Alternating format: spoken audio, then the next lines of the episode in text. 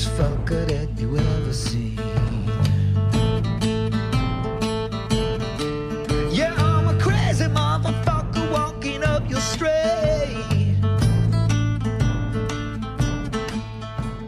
Crazy Welcome to Working Dog Radio, broadcasting the bite.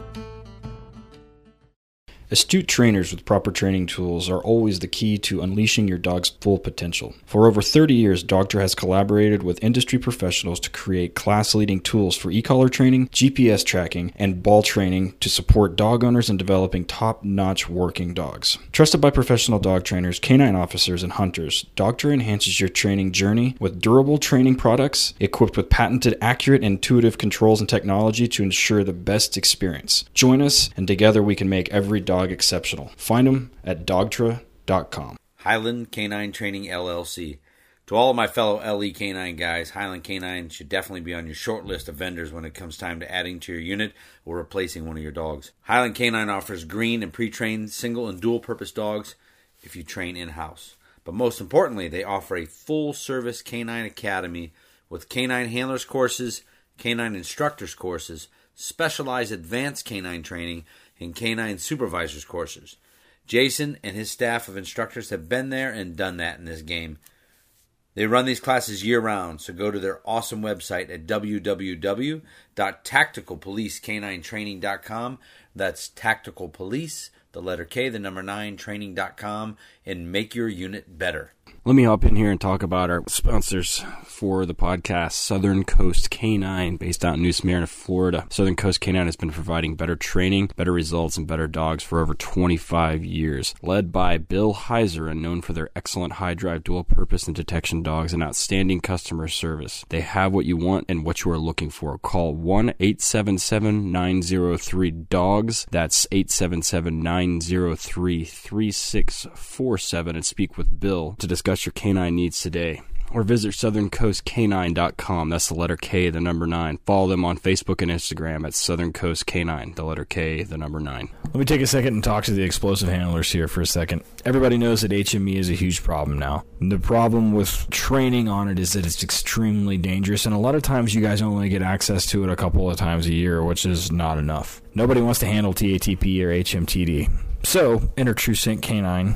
That's TrueScent, the letter K, the number 9.com. They manufacture an actual odor, not a pseudo. It's an actual explosive odor suspended in silica. So they do TATP, HMTD, RDX, TNT, PETN, ammonium nitrate, potassium chlorate, and they do a distractor odor too, so that you can proof the dogs off of the training aids. But it's actual explosive odor suspended in silica. It's safe to handle. You're not going to blow yourself up. You're not going to endanger anyone else. And the dogs, through verified testing that TrueScent has done, will alert on both the training aids and then actual HME odor down the line through training. So hit them up. TrueScentCanine.com. That's the letter K, the number nine. TrueScentCanine.com.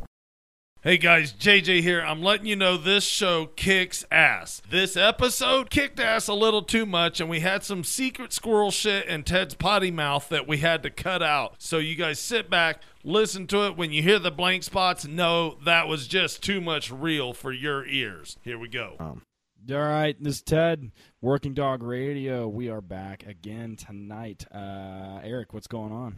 Uh, today was Wednesday, so we had uh, large group training. I had, I think, 17 guys there today. And we had, um, what we have? Oh, we had research guys going on. We had regular training dudes. So, you know, we're doing research. We can bang them out pretty quick. So I tried to do the recertification. I had an evaluator there. And then in the middle of all that, throw them through a scenario and then get back to the testing and everything like that. And so it was, it was a good time. I have, um, two dogs that are getting ready to ship out of this country, um, which is turning out to be a monumental pain in the fucking ass. uh, which I I don't you know I don't know how much more I'm going to do of that, but uh, thank God for shipping companies. Actually, you have no choice; you have to use a shipping company. But uh, it's funny. I got online. Uh, Delta referred like five shipping companies, and the first one I picked is about 15 minutes from me. So I'm like, fuck! I never knew that. That'll be perfect Oh, wow. having having fun. Uh, Got oh hey, I know what I want to tell you. so those gloves you recommended Right. for me, Kevlar gloves. Yeah. I was training a an agency that I don't normally train yesterday, and I had a dog take a cheap shot at my hand, and uh, lo and behold, I did not get injured. Yeah. Uh, you know. You got Yeah, those are awesome, uh, and they're not really made for us. They're not even made for law enforcement. They're actually made for um, motorcycle guys, like uh, dudes that ride like Hayabusas and stuff. Or what. I don't obviously I'm not a motorcycle guy, but they're uh, Kevlar lined, and I've gone through probably 30 pairs of those things. Um, they're leather. They break in really well, and I've been nabbed. I got bit today, and should have been stitches, but now my finger just hurts. So. Um, yeah, Yeah. they're they're awesome. I, I and they're super cheap. They're only like forty bucks. So, yeah, they are they are super nice. And I've got several pairs that I use for shooting. So, um, they're I like them. So, for sure. Yeah, I'm trying to think good- what we got going on. Alicia is headed to uh, Colorado this weekend. Uh, we got a handler up there getting married. Uh, I'm Mm. staying here because uh, Hagner's coming back, and um, we're we've got like 14 patrol dogs that need worked. So Sean's like, I want to come down and get bit. I'm like, well, come on down then, because I got plenty for you to do. So, uh, yeah, Sean's coming down from St. Louis, so that should be a good time. And then uh, we're getting ready to start an explosives dog. Uh, two actually uh, here in the next 10 or 15 days so when they get finally show up from holland but yeah so um, other than that it's been pretty much business as usual. Scott and i have a ton of dogs going on. I think we've got 22 3 total going right now.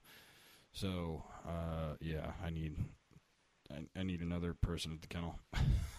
Yeah. You, you, you think uh, we we complain about shipping all the time, um, my guy who is shipping the dog from here to Holland is paying eighteen hundred and eighty dollars U.S. to ship this dog back over. Um, so it's it's highway robbery. No, it is. We just talked to uh, homie. You got that Pico dog from um, today, and uh, I think we're flying him over here, and uh, he can bring the dogs there. I think the plane ticket's Yeah. like a thousand bucks, and it costs like three hundred bucks per dog. So we're gonna bring two or three over at a time, and just fly him over and pick him up. Have him stay here at my house for a couple of days and then send him home. Yeah, that's the move. Because if not, move. I got to drive to Houston. So, like, I'm not. I yeah, no, fuck that. So, um, tonight, you know, uh, we do a lot of like trainers, we do a lot of handlers. Um, there is so Eric and I both train um, explosive dogs. Um, aside from other stuff, I do bed bug dog. I'll do anything if it needs to be found. You know, Scott and I can do it as long as we can find odor. So speaking of odor, one of the lead scientist for Signature Science, which is the maker of True Scent, uh, which is an explosive odor uh, for training canines, is with us tonight. His name's Ellie Zussman. Ellie, how are you? Um, well, thanks, guys. How are you? Doing well. So, um, before we kind of get started here, I just want to tell everybody listening. Uh, so, they sent us um, your resume, and you are not a handler. You're not going to say you're a handler. Um, you were involved in a lot of projects um, in support of uh, canine handlers for three-letter agencies and for the military and for tiered units and everything else. So, kind of give us a background on how we get to um, where we're at today, which is Signature Science and True Scent. Sure. So it's a little bit of a winding story with a whole lot of pinch me moments. Yeah, but it involves OJ. Um, so It, it involves OJ, uh, believe it or not, right? so, um, my uh, my family are relatively recent immigrants to the U.S. First generation on my dad's side, and third on my mom's side, and both were effectively refugees from Eastern Europe, um, and so they really left their home countries with nothing, and the only thing they had was a belief in educating their children as a way to get back um, their life and their status. And so, from an early age, uh, as the oldest, I I always knew I would go to college because that was just there wasn't a question, right? Um, and so, but I didn't know what that meant. Um, so in fourth grade, I recall, you know, getting a C, and my grandmother calls me up and and yells at me for 30 minutes, effectively telling me, you know, what's wrong with you? What are you doing? You're wasting your life. Um, she was born Yeah. in 1919 and, and went to college, right, at a time when, like most men, didn't even go to college. And so um, I'm in 10th grade, and someone asked me, "Oh, you're going to college. You know, what are you going to study?" And it was a question I never considered because I didn't know you had a choice. I thought it was like high school. You show up in ninth grade, they tell you, "Oh, you're taking U.S. history this year. You're taking algebra or whatnot." And I said, "What do you mean? Like you have to pick something to study? What?" They're like, "Oh yeah, you you have to pick something." So at the time, I was taking chemistry, and the OJ case was was happening in the news, and it was fascinating. It was it was pre CSI, right? So nobody had heard of forensic science, and I thought, well, um, I'm tiny, right? I'm at the time I showed up at college under five feet tall and weighing less than 100 pounds. Um, I'd always been intrigued by law enforcement and the military, but I had no interest in getting my ass beat or getting into a fight at that size. So I thought, well, how can I contribute to the greater cause? Uh, and OJ just opened my world to all the DNA evidence and the and the shoe print and the gloves. And I thought, well, hey, forensic science, that sounds awesome. Uh, the next logical question from everybody in it was, hey, what is that? And who does that? Right? And I thought, well, shoot for the stars, right? FBI. They're the the bit. You know, I could go work for a local police agency, but here I am in tenth grade. Uh, FBI sounds good to me, right? And uh, ultimately, I did uh, through a winding path. I, I found my way to the FBI. Wow. That's insane. So you you're literally like, I'm just gonna show up and then yeah, I'm gonna go work for the FBI. Like it's super hard to get hired by those guys. Yeah, yeah. Normally, it does not work that way. No. Yeah, it doesn't. Well, so in college, uh, I went to I went to undergrad in Georgia, and Georgia is one of the few states that is a state bureau of investigation. And so I went and did an internship in the drug chemistry unit at the Georgia Bureau of Investigation, which was pretty challenging. I was the first person in in um, in my college, at least, to to do that. It, it was quite a bit of paperwork, and again, it was still pre CSI, so nobody really had a clue what what was going on. Um, but that was really cool because even though because I didn't have a degree and I wasn't I wasn't certified, I couldn't do casework. I could do research though. So I was there the day something like 40 kilos of cocaine showed up, um, and of course all kinds of marijuana and, and a bunch of really interesting. There was a lot of steroid cases from um, weightlifters, uh, illicit steroids. So um, I, I sort of carved my own path, and then I picked my. I have a master's in forensic science, and I picked that in the school GW specifically because of its proximity to the FBI, and hoping that would that would get me there. No. Tricky. yeah. clever, clever. So Clever, yeah. y- yeah, you do that, and you know you're kind of moving forward and fast forward um, through. You go to the FBI. Um, at what point do you start working with um, support and logistics for some of the canine guys? almost immediately. Um, and I should clarify too, because I know impersonating a federal agent is, is a felony. Um, so technically, I was what they call a visiting scientist.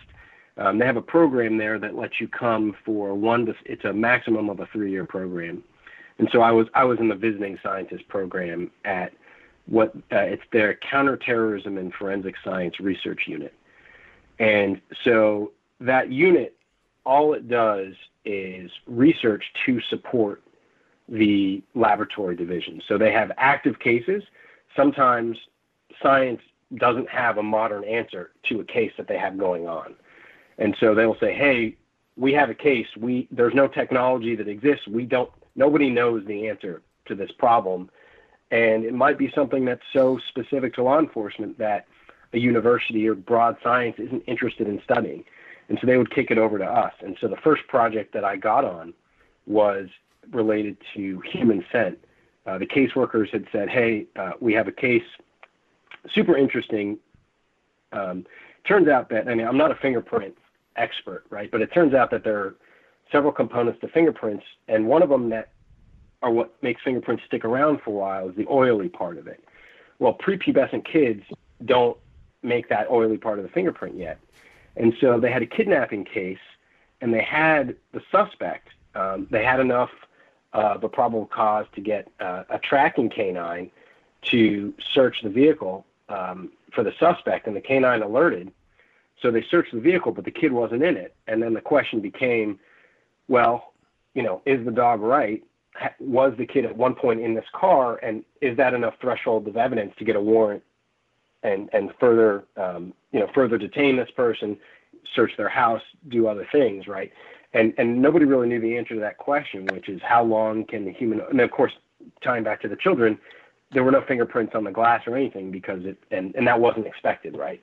Right. Um, and so we were just looking into is can we create a chemical test, an odor test, to figure out if we take this kid's shirt that he wore and take an air sample of the trunk, can we try and match it and, and chemically figure out if this kid was there? And so that turned into a bunch of projects about what make up human scent, um, how do they canine, what are they what are they detecting for? What how do they differentiate one person from another? Really, again, sort of this sort of pinch me moment type of research where I was uh, I was there at, at 24 years old, right? Achieved my life dream. I figured I wouldn't get there till I was 50, working on really interesting projects like that.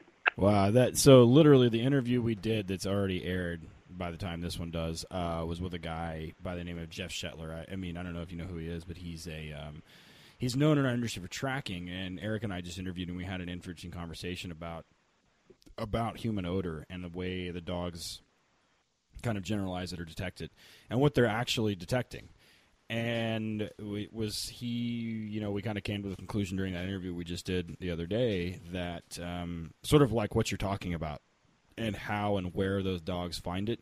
So it's interesting to hear from our side as, you know, leash guys, the guys that run the leashes, versus the guys from your side, which are like, you know, it's just another odor, it's just another chemical to almost say the exact same thing. so uh, it's pretty interesting. As you're talking, I'm like, oh man, I didn't realize that that was going to be uh, that closely related. But so interestingly, interestingly enough, you know, you know, we, uh, which I'm sure this will come up here in a second, uh, as trainers, you know, we constantly are either trying to make dogs do something that is not necessarily in their skill set or um, they're looking for something that doesn't really matter to them. Like dogs don't care about TATP, that generally don't care about human scent, and we're as trainers trying to find a way for them to um, isolate those things and find them in natural environments where they're hunting and whatever else. So it's interesting you bring that up, and uh, I had I'm looking through your resume. I had zero idea that that was going to come up, but it is very cool. So if you are listening to this, make sure everybody you listen to Jeff Schettler's interview too, which should be like I think episode thirty. Yeah. Can you can you um so there we have a lot of people that listen to this that a are not um knowledgeable at all in bombs and they hear and HMEs, HMEs, HMEs and they they don't really understand what that is. Can you kind of delve into that a little bit and like the maybe even some of the weirdest shit you've seen? Yeah. So uh, HME homemade explosive, and there are a couple of ways that I find useful in talking about homemade explosives. So fundamentally, an explosive is comprised of two components, a fuel and an oxidizer. Now that that is a generalization that breaks down. There are circumstances where that's not true, but it's a good it's a very good starting place. And then um, there's two basic ways that you can combine the fuel and the oxidizer to make an explosive. You can do a mixture, which is sort of what I like to call the salad method, right? You have a fuel and an oxidizer, and you just put them together. Uh, so the salad method, right? You have to make a salad, you have lettuce, you have tomato, maybe you have onions. Um, but when you make the salad, you still haven't changed the fact that you have lettuce and tomato. They're, they're still individual entities. You just put them together and you have a salad, right? Mm-hmm. So that would be something like your, your ANFO, right? You have your ammonium nitrate, that's an oxidizer. You have your diesel, that's your fuel. You put them together, and now you have an explosive. Uh, those are really simple to do which is why they, they take almost no knowledge of chemistry whatsoever. Um, you, you, don't need to do a reaction or anything, and so those are really popular. Um, the other alternative is if you want some of the higher performing explosives, you can make uh, what's called an, a compound, and that would be the analogy I use is like baking a cake, right? You take the ingredients, you have flour, sugar, oil, salt, um, and you put them in an oven, you, you heat it up, and then you come back out with a cake. And you know, if you're allergic to eggs or you're a vegan, I, I can't take the eggs back out, right? Where in a salad you don't like onions, you just take them out, right? Um, and so in that particular case, the fuel and the oxidizer are actually chemically bonded to one another. And, and that has some really beneficial principles if you're trying to do damage, right? They, they tend to be much higher performing explosives, but they require a little bit more knowledge and expertise. I mean, not a lot, right? This isn't, this is still garage chemistry. You can do this with mason jars and, and Walmart um, burners and, and very sand and very simple pieces of equipment. Hmm. Yeah, that's um. So, is it like how, when you got into the explosives? So your career kind of takes a, you know, you hit the turn signal and it takes a, a different turn there. Um, did you find it easy to, based on your past, to really learn all this stuff, or were you like, man, this shit is really super fascinating? yeah, it, it's both, right? Um, so from a scientific perspective, it's it's not that complicated. Um, but obviously, for my own personal health, right? I'm I only have ten fingers, right, and those mm-hmm. two eyebrows, and so and chemical weapons too, right? The the the cost of failure is high. Um, don't get me wrong, right? But it, it's a different. Yeah. Yeah. You you can wear PPE for that, right? You can put on a respirator, you can put on a suit, right? That you can't you know you can't put your hand back on after an accident. so there was uh, there was some hesitation there, right? And I started out doing things that I guess rightfully so, sort of slowly, right? I mean, you might you might have called me chicken back then, and I, I readily acknowledge it. Hey, you know, I didn't I didn't really know what I was doing, so yeah, that was that was probably the smart way to start. Well, well and yeah. then of course legally, yeah. yeah. And then, of course, legally, right, it actually all started with ATF licensing, right? So we do have ATF licenses in multiple facilities. So what we are doing is fully above board. Right. Yeah. And, you know, that's the thing. Like, I always joke with my handlers because um, uh, you, with when I'm handling actual explosives odor, I'm, that didn't bother me at all. But when I'm handling heroin, I'm super tweaked out. Like I've got gloves on. I, you know, I want. I feel like I should have a respirator on. I don't even want to get it near me. no, so I'd rather handle handle explosives than I would handle heroin any day. Like, but like, so I'm like, no, I'm I'm good. I don't because people. I mean, you know, we've had way more up in Eric's area than mine, but you know, we've had a lot of problems with um, heroin and with uh, we're gonna have to edit this, JJ. But uh, Eric, what the fentanyl? It? Yeah, fentanyl. Huh? Yes. Fentanyl, that stuff's no joke. Yeah, no, that, that. that, that shit will kill you. that yeah. that if will kill from, you if, quickly. If you're a Napwater yeah. person, stop making dogs sniff the interior of fucking cars. Yeah, we had. I ran into that the other day. Fentanyl. And you know, and this is kind of a sidebar here, but uh, I ran into that the other day, and some guy was like, "Oh, well, I need to sniff the inside." I'm like, "Why? You already got probable cause. to take it to the fucking garage, tear it apart. You don't need to kill the dog. It doesn't matter. Like, yeah. what do you like? Who cares?" But sorry. So, right, so, yeah. so let's talk a little bit more about explosives then. Um, so the we all uh, in law enforcement, anyways, and a lot of private individuals that get the ATF license that you mentioned can get, you know, all the main explosives. Like in Ohio, there's seven explosives that we test on. But um, we are seeing, of course, overseas and and here now, I'm sure, the HMEs and things and the peroxide-based explosives. Um, talk talk a little bit, if you can, about or if you will, about the volatility of like TATP and these are things that a lot of people just don't get.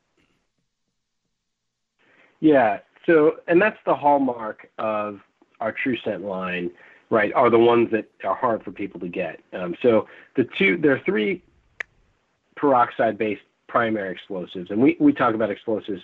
And we use terms like primary, secondary, and tertiary. Primary means it's incredibly unstable. Um, that would be what would be in a blasting cap. And so those are, of course, the most dangerous things for you guys to come across, right, as a canine oh, handler both, yeah, both yeah. for you and the dog, right? Um, and unfortunately for us, the peroxide ones, the TATP and HMTD, they're they're solids, and then there's MEKP, which is a liquid. Um, so the the ones mo- most people are familiar with are TATP and HMTD, and they're really easy to make, right? So TATP has three main ingredients: they're acetone, hydrogen peroxide, or pool shock. Um, so it's super easy to get the ingredients, and all of a sudden you have this explosive that's really sensitive. Um, it's nicknamed the mother of Satan because it it it can detonate under pretty basic conditions, and um, it's a real threat. I thought that was Alicia's nickname. Yeah, no kidding. Yeah. yeah. So, so we hear, you know, and I, I know this happened in Ohio a couple years ago. Um, a state chemist, a federal chemist, or something else that ends up having an, an issue with TATP or something, and then you know blows fingers or hands off. Um, and the the you know you'll have people go, oh, they just did something incorrect or something wrong, but I, I'm told that's actually not the case. So if if someone's listening to this right now and they think, oh, I can just go out and get all these chemicals and, and make make this explosive, um, I don't think they really understand or grasp the volatility of this and, and what can go wrong. And uh, I mean, uh, would you say that some of the things where these chemists have had their hands blown off actually had nothing to do with what they did? Ah, uh, so I guess a good point and good question. Let me let me attack the point first, right? Which is, yet, while it is very easy to make, you're 100% right. I, I do not advocate that anybody go out and attempt to make it. First of all, it's illegal, right? And um, I believe it's a 25 year, uh, it's a felony with 25 years in prison and up to a $50,000 fine per uh, per uh, per count. So first of all, don't do that. And then second of all, yeah, if you value your own life, it's not smart. Um, we ended up training a bomb squad outside of Houston um, because they had had to respond, and this made um, this actually made somewhat national news. Right, there were two kids in their apartment making TATP, Oh, and uh, I remember that. yeah, blue blue. Uh, one kid died, and the other Yeah. one um, got injured, and they actually had to burn the the the pictures are phenomenal, right? They had to burn the apartment complex down. Holy Um, shit! Yeah, dude. Yeah, and they Yeah, had all no. these dump You- trucks. You'd think it was fucking bed bugs or something, but no. Like seriously, they, it was. Yeah, no. I remember that. yeah, Dump trucks Yeah. were loaded out of. Yeah, and they yeah they put a bunch of dump trucks and they raised the beds so that any explosions or debris wouldn't get spread into the parking lot and cause damage to other units. Um, and so yeah, I highly recommend that you don't do it. Um, and then to get to your question about the trained people, I mean, I'm not.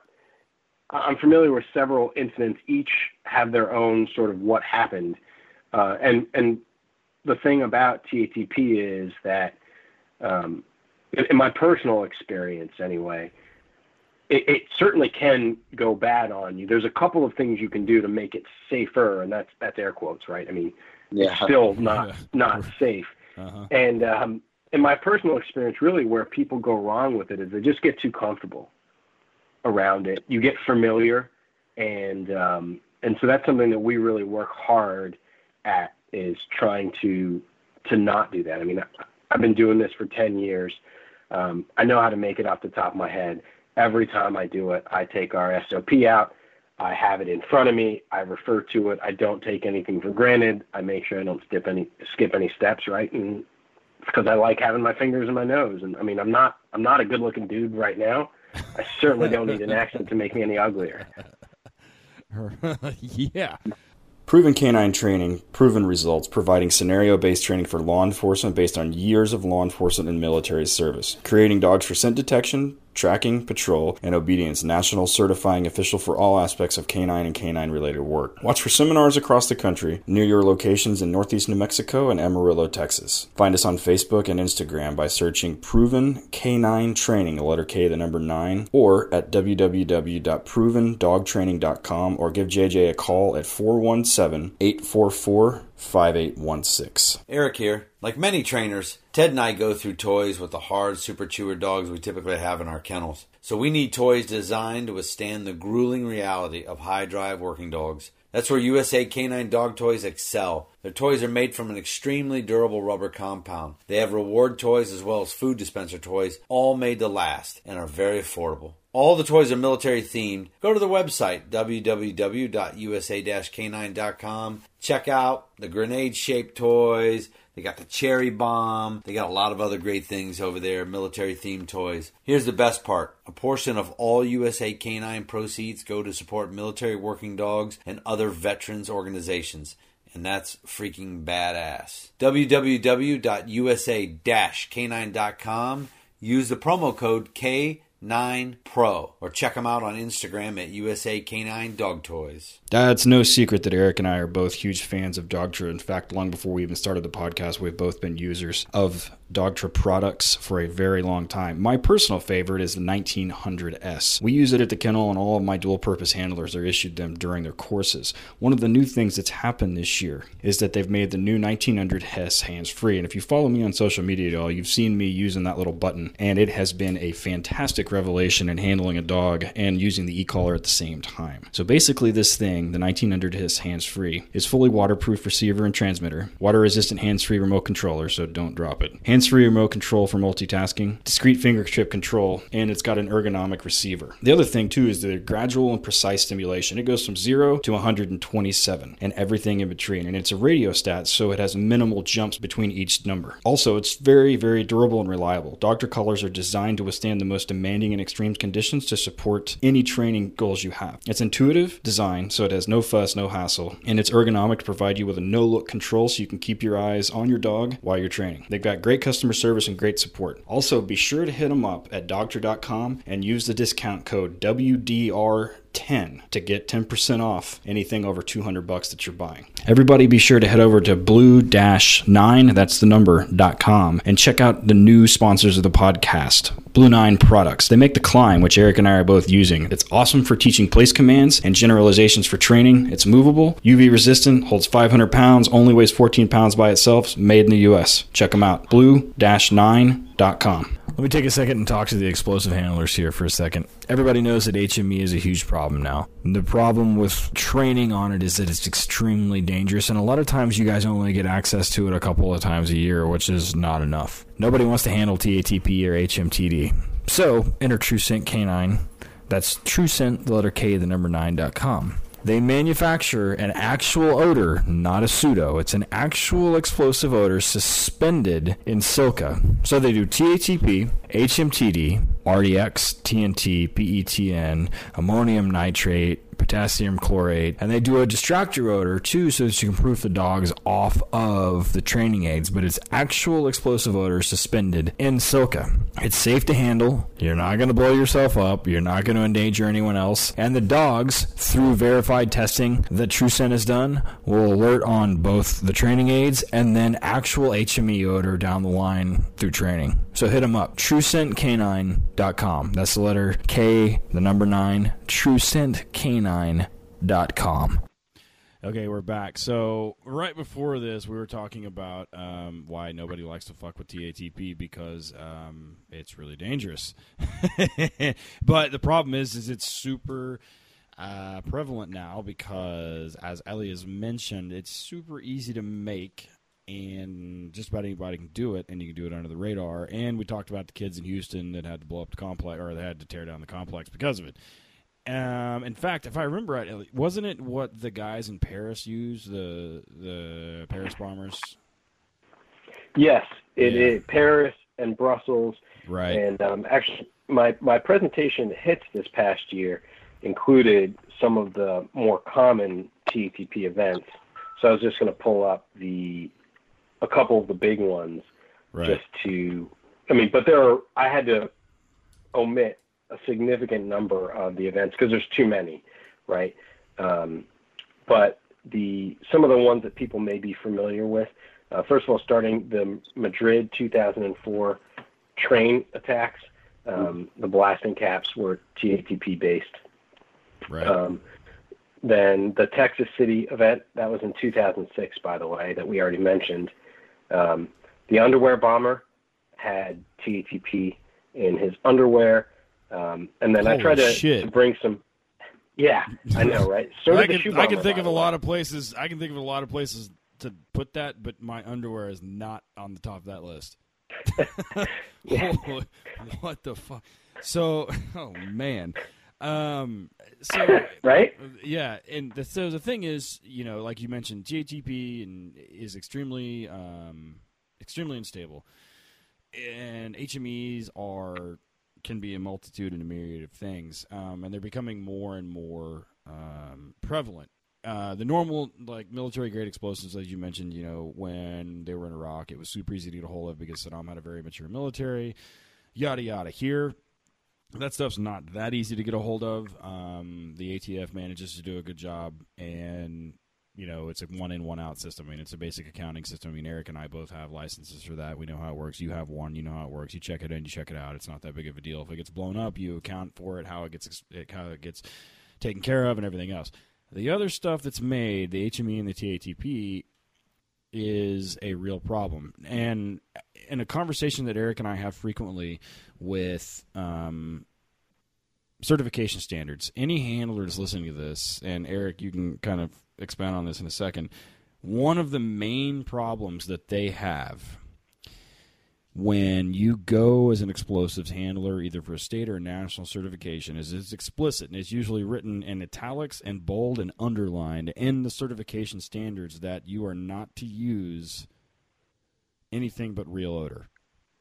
So, you know, I was talking with somebody who's a canine handler that's semi close to me. Um, an explosive handler, and we've kind of come to an impasse because we have some really volatile shit that is a real threat and these guys aren't tested on it.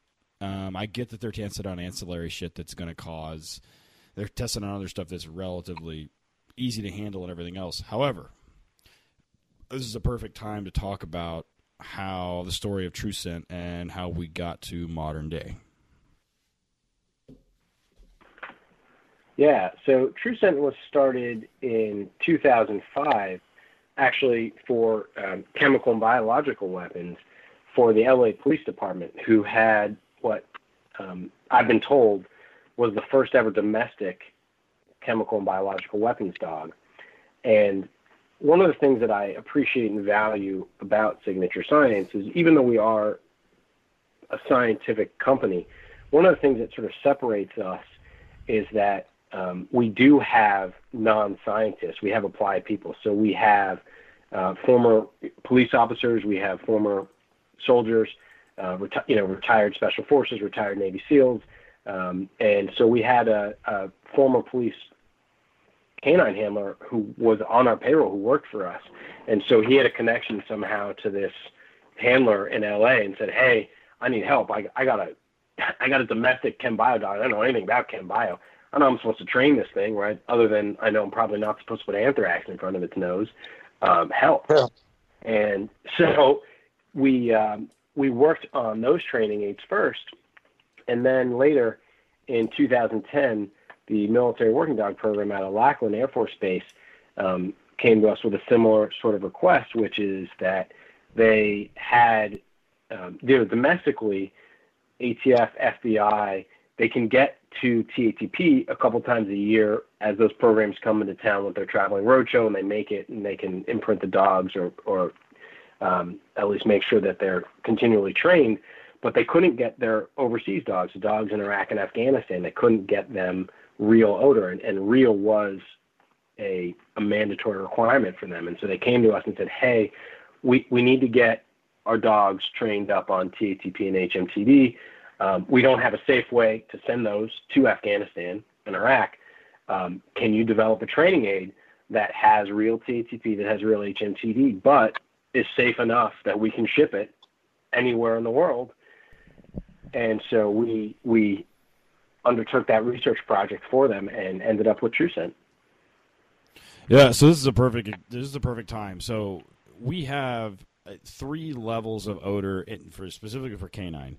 Um, we have pseudo, we have simulant, or and then we have actual odor. So kind of talk about what the difference is there, unless it's not obvious. If I mean, if you're listening to this and you don't know, then it's no harm, no foul. If you are, great, then you can fast forward. I don't care. But Um, I just kind of want to hear the difference between pseudo simulant and actual odor. So, and from my perspective, um, pseudo is a scent that you hope you know it mimics what the real scent is going to be, but in a lot of ways you don't necessarily know. Um, you know, so that's actually for me the hardest one to define. Ironically, I think for most other people it's it's the easiest to define. Um, it might be something like in a, in a drug, right?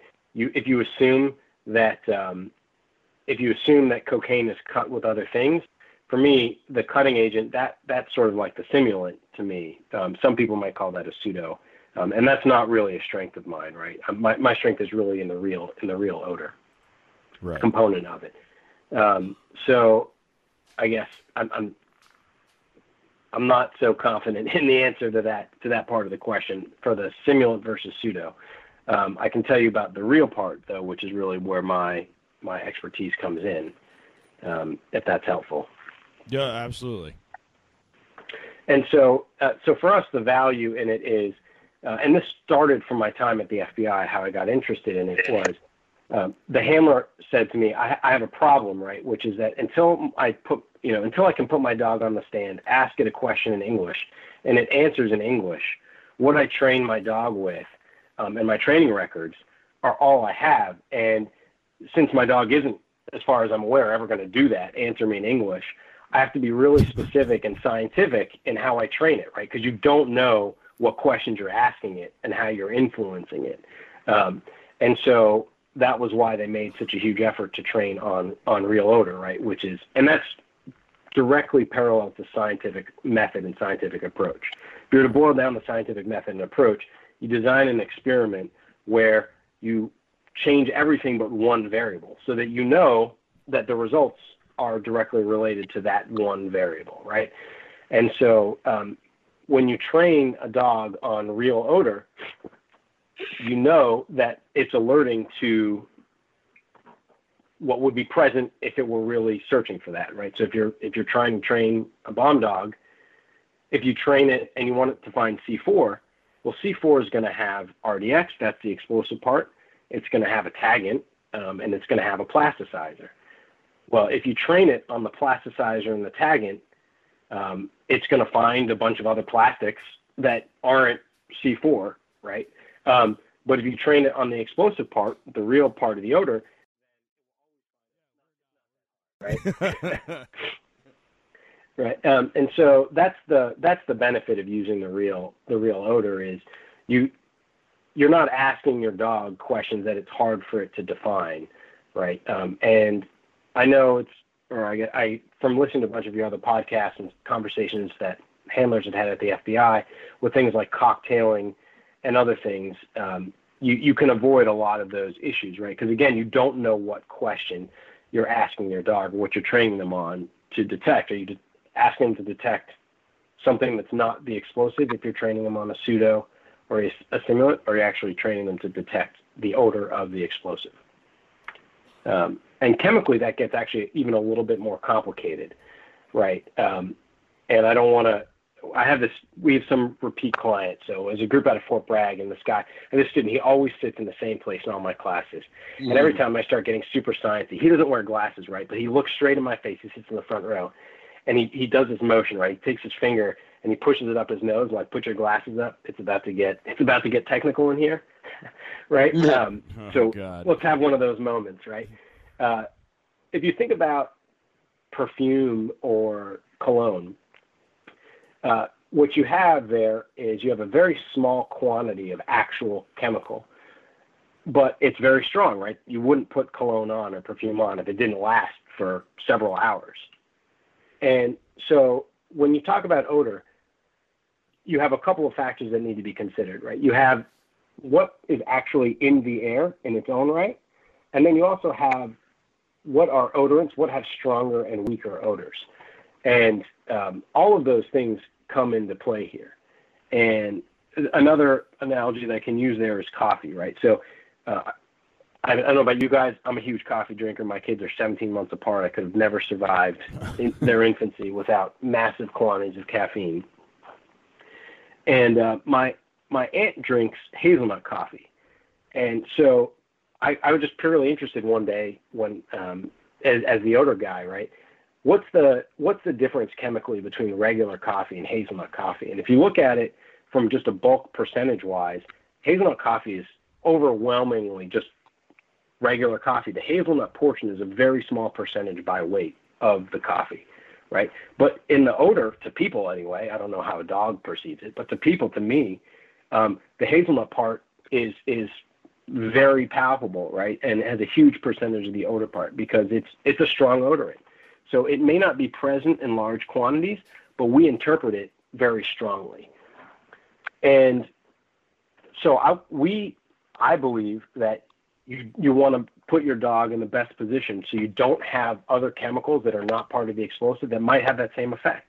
Right? You might have something in there that's not explosive that overwhelms the scent picture, and now all of a sudden you're training them to find something that may not be there in a real IED, and that's that's a bad day, right? And ultimately, that's why I do this. I'm I'm too chicken and too small to be the guy out there with a gun or holding a leash.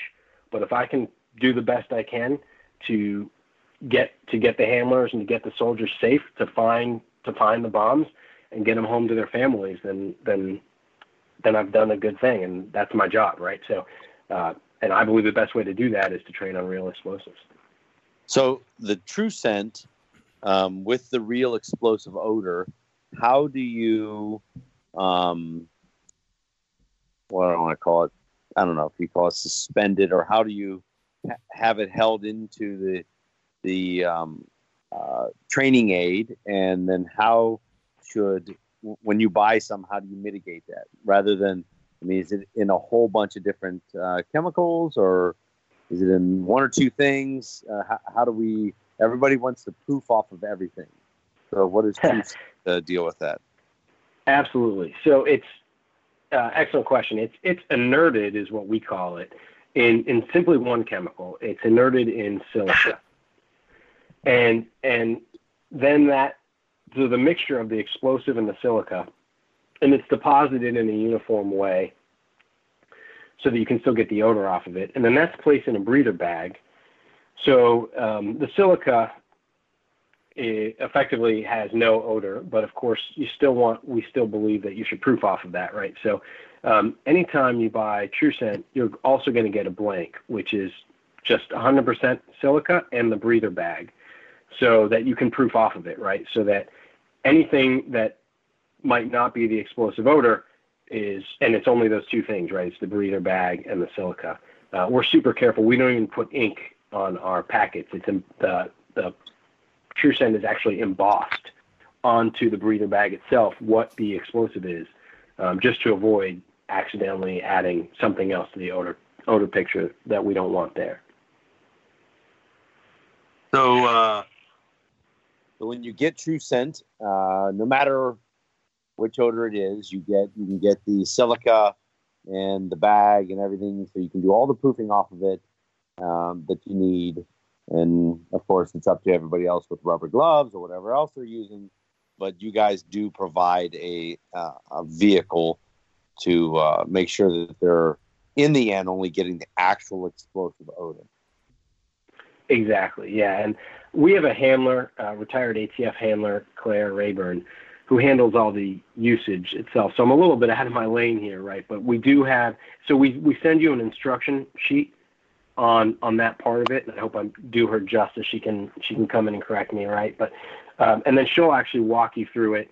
Uh, anytime somebody buys it for the first time, she'll call them and spend usually about 30 minutes on the phone with them, just making sure that they understand the proof off of the off of the blanks first um, she this is her words, not mine, right? But it's a lot easier to proof off at first uh, yeah. than to do it on the, on the back end.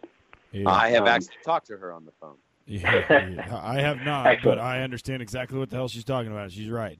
Yeah, one. Yeah, I got. I um, we we have in in the city that I work in, um, we have a um, uh, the Pro Football Hall of Fame, right?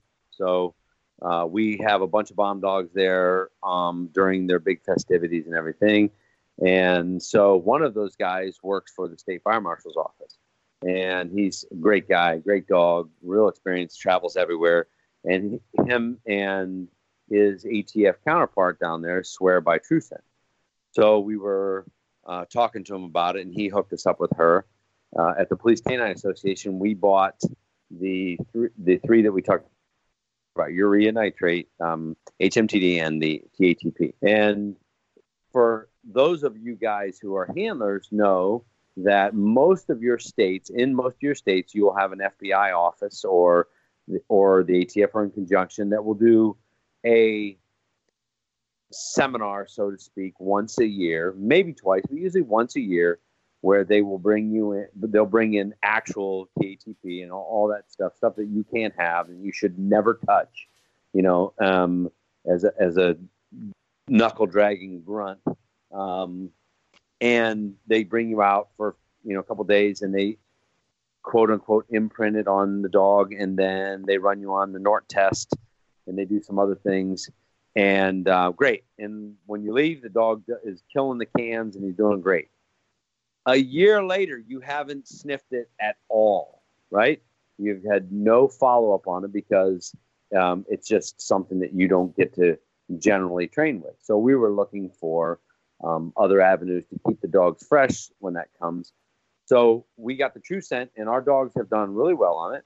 Um, they have then the next year when the time comes around, or if they go to another school, they can skip all the imprinting part and they go and test out of that stuff right away so that they can actually do scenario based things. Um, so we at the Police Canine Association, we've had really good success with TrueScent. Um, and I did talk to her for quite a bit, and we proof off of all the silica and all that stuff. So I am I am somewhat familiar with it. Um, but tell us like your catalog over there. What do you guys have everything? yeah. So first of all, it's good to hear that you that you like the product, and that's what we hear. What I personally hear from uh, the people at trade shows is that they can often get from the ATF and FBI. They get the dogs imprinted, and they get some quarterly or semi-annually access. But the value really for them is the routine training, the weekly stuff, um, the in between the tests, right? Just to stay fresh, and then also to do to do the training in their own environment and their own sort of hides. You're not stuck in um, wherever it's made because they're not safe to transport or move in a lot of cases, right? And so that's that's really the value that people find in particularly the peroxides. But we do have nine nine scents um, the four homemade explosive scents, which are by far our, our biggest sellers, strictly because most of our clients are military and police and they can get the commercial stuff. So our four homemade explosives are TATP and HMTD, the two peroxide primary explosives.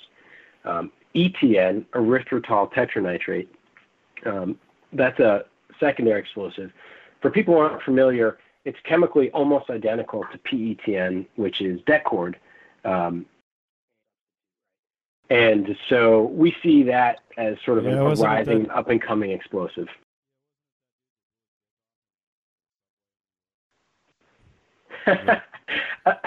it may be. I'm not. I'm not familiar with that case. Yeah, he had a sugar bomb in his. Well, it was last year. He did. Oh. It's, I saw it. It happened. Ooh, that's a bad day. yeah, I, the the one that I'm most familiar with, there was a guy out in California, and again, one of those situations where they had, they had to burn his house down. Um, at the time, Schwarzenegger was governor. He he declared um, a, a, not a state of emergency, but something equivalent that basically said the state of California is not not legally responsible because they they had to burn the house down. They had to shut down a major portion of interstate in outside of San Diego during rush hour. Uh, it ended up costing over a million dollars just to respond to this one guy's one guy's house, and ETN was a main was a main threat there. Ew. Damn. Yeah, and he also so had ETN, at the ETN time is one of the scents though, and you won't blow your dick off with the true scent stuff. So that's good. that even better, right? Yeah, and then urea nitrate, um, which is a bulk explosive. So that's actually what um, was used in the 1993 World Trade Center bombing. That's the most famous domestic usage of urea nitrate. But again, its its main ingredient is is fertili- urea fertilizer. Um, so when when in Afghanistan when we made ammonium nitrate illegal because they were just using it to blow people up, they could bring farmers could bring in their ammonium nitrate, and guess what? We turn around and give them urea. So what Wow. do we see now? urea nitrate. Um, so those are the four homemade explosive scents that we sell, um, and then we also have chlorates, um, potassium chlorate, which is a big one, ammonium nitrate. Those are those are and RDX. We do have an RDX one if you're uh, if you can't get that. which is well. pretty easy to get. So, but Yeah. still, not everybody, and it's a one-stop shop, right? It's So a one-stop get on shop. your website and order. Yes, um, TrueScentK9.com, and you.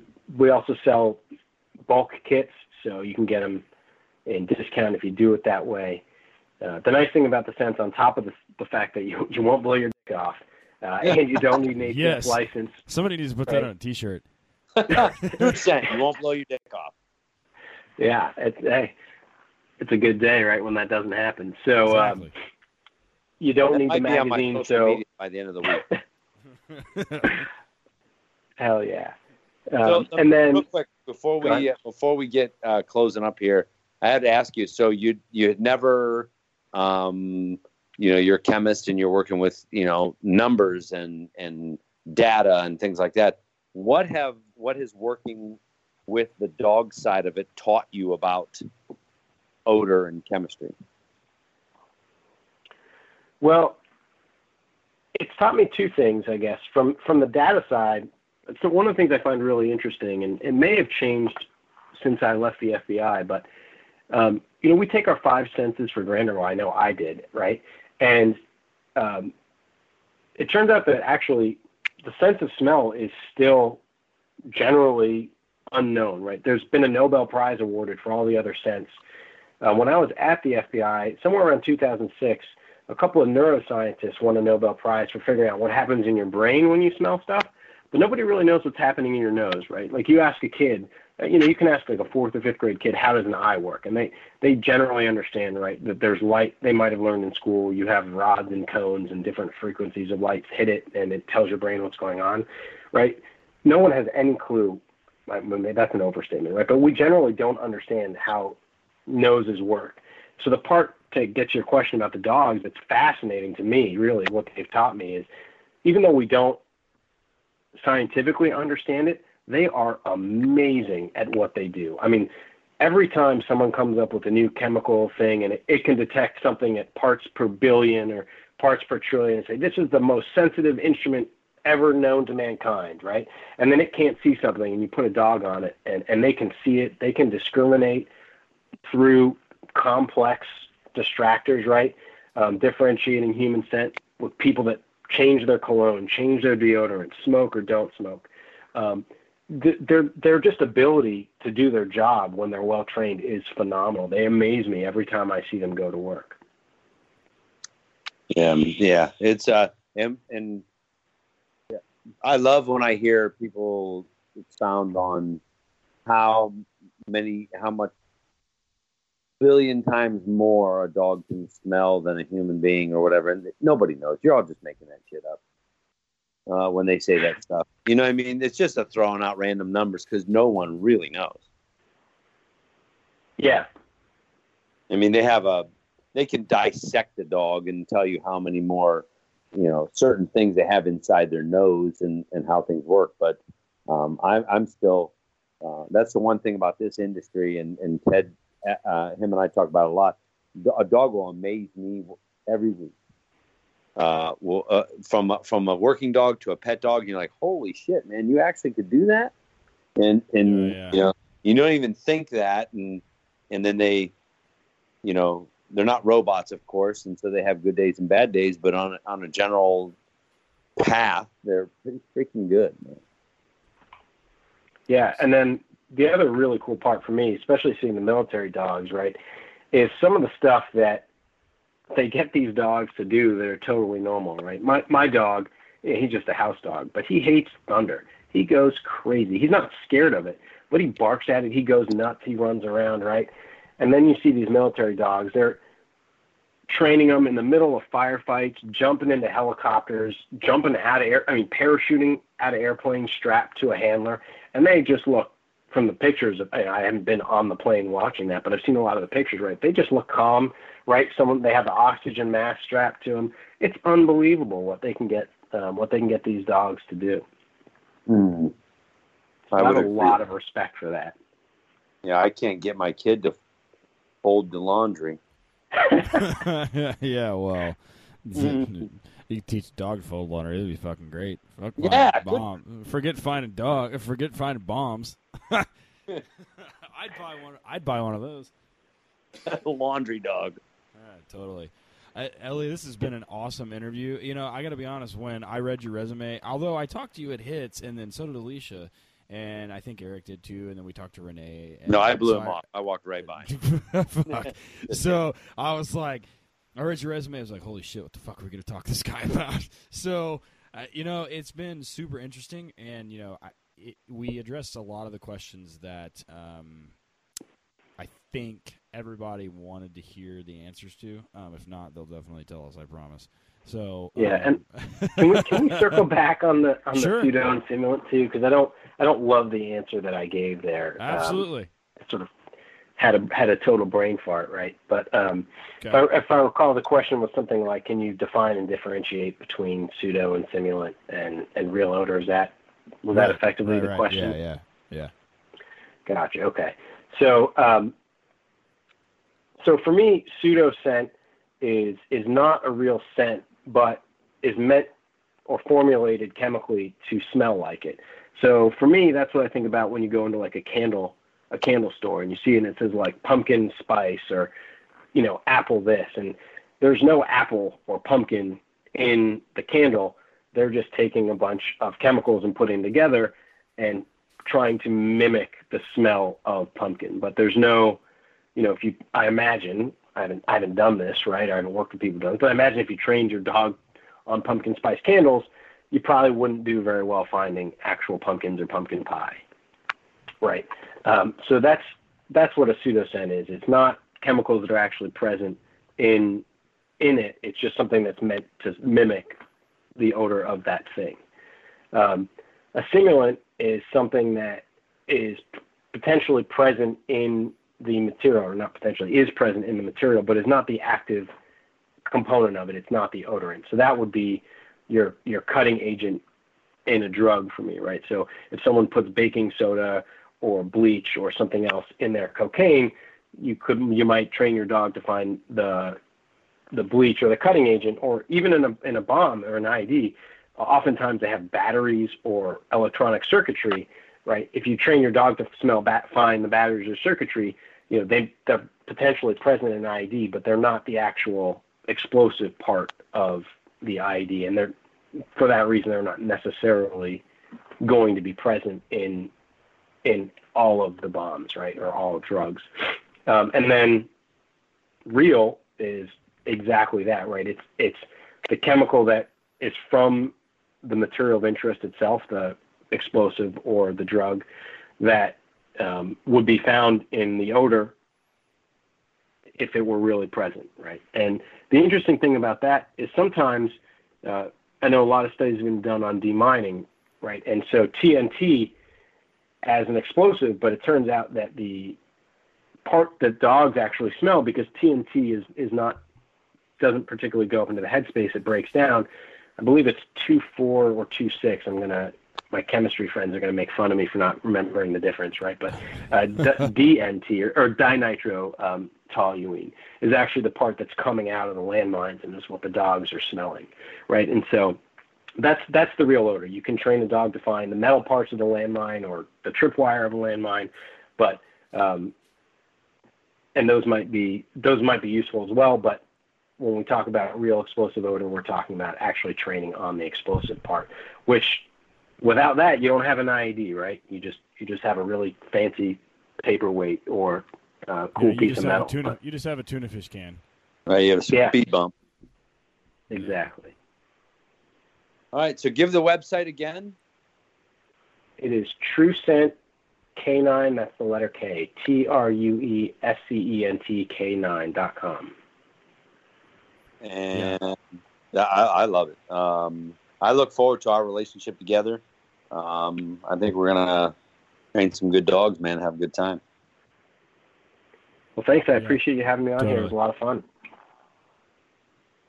Absolutely, absolutely. Elliot, it's been awesome. Um, yeah, so for everybody listening, uh, TrueScentK9.com, that's the letter K, the number nine.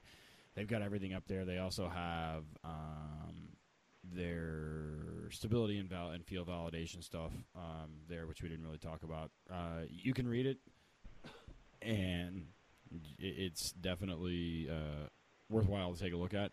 Uh, you can find me at Ted underscore Summers on Instagram uh, or at Torchlight K9, letter K, the number nine. Eric, where are you?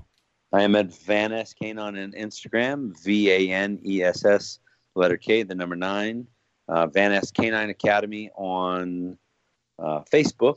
And then I'm still, for the next month and a half before I retire, I'm still the training director for Police Canine Association. And they are at P9, pk9a.com, Police Canine Association on Facebook, and Police Canine Association on Instagram. Awesome. Elliot, it's been awesome, man. Uh, I appreciate it. It, uh, you know, in the future, we'd love to have you back on and talk about some more specific stuff. Um, should it come up, but man, it's been it's been a very very good interview for sure. Yeah, thanks for having me. I'd love to be back. And if anyone, we're happy to field email questions as well. Um, people don't often take me up on it, but some people that do, uh, they are afraid they abuse it. But I often get pictures uh, from downrange or from a crime scene. Hey, you know, what, what do you think this is? Or I'm, I'm out of my league here. Give me some advice, and um, I'm happy. I'm happy to do that for you as well. So feel free to reach out. Excellent, excellent. Amazing. So yeah, uh, so check it out, everybody. Be sure to check out the Patreon also. Um, that's up and running, and we've got some cool stuff going on there. Eric and I talking about imprinting, talking about uh, scenario-based training, and the like, the stuff the war was harping on. So yeah, Eric, anything else? Nope. Patreon.com. Uh, look up Working Dog Radio. Get the app. You can get on the app. Look up Working Dog Radio. You'll see all kinds of cool things, man. It's our future. Yeah, absolutely. Right on, so, Ellie. Thanks a lot. TrueScentK9.com. Thanks, guys. Have a good evening. You too. Proven canine training, proven results, providing scenario based training for law enforcement based on years of law enforcement and military service. Creating dogs for scent detection, tracking, patrol, and obedience. National certifying official for all aspects of canine and canine related work. Watch for seminars across the country near your locations in Northeast New Mexico and Amarillo, Texas. Find us on Facebook and Instagram by searching Proven Canine Training, the letter K, the number 9, or at www.provendogtraining.com or give JJ a call at 417 844 5816. I want everyone to head over to Blue 9 Products, that's blue-9.com, and check out the Klimb. Eric and I have both been using them. I personally use it to teach place commands and a couple of other behaviors. It's basically a product that weighs 14 pounds. It's UV stabilized, made in the United States. It'll hold 500 pounds by itself, so you can put ponies on it if you want. You can link them together to make larger ones, but it's great for training generalizations and teaching a place command. I also use it for sport dogs to teach directionals and to teach sends or sendaways, and it works perfect too for fend offs. In fact, my decoy at the kennel has been using it with the law enforcement dogs to fend them off to make them go low. Check them out, blue-9.com. Head over there, use the discount code WORKINGDOG20, the number 20. Save 20 bucks off your purchase of a Klimb. The offer expires October 31st of 2018. So if you're listening to this after that, head over there anyway and keep a head out and make sure that we'd be able to update these down the road. Working Dog Radio is edited and co-produced by Dustin Wright at Bracket Designs. Be sure to hit him up at bracketdesigns.com for any branding or content-related work you have. We were graciously granted permission to use this rad music by Brother Dege. Go buy him a beer at Brother Dege, spelled D-E-G-E dot blogspot dot com, spelled D-E-G-E, or hit him up on iTunes, Amazon, CD Baby, or any other music streaming stores. Check the show notes for links to both of these creative geniuses.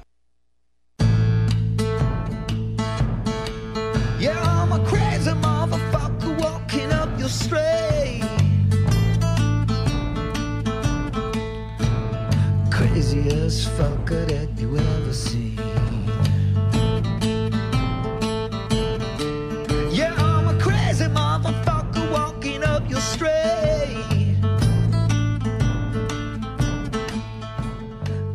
Welcome to Working Dog Radio, broadcasting the bite. Listen, save all this shit for the fucking podcast. okay, okay.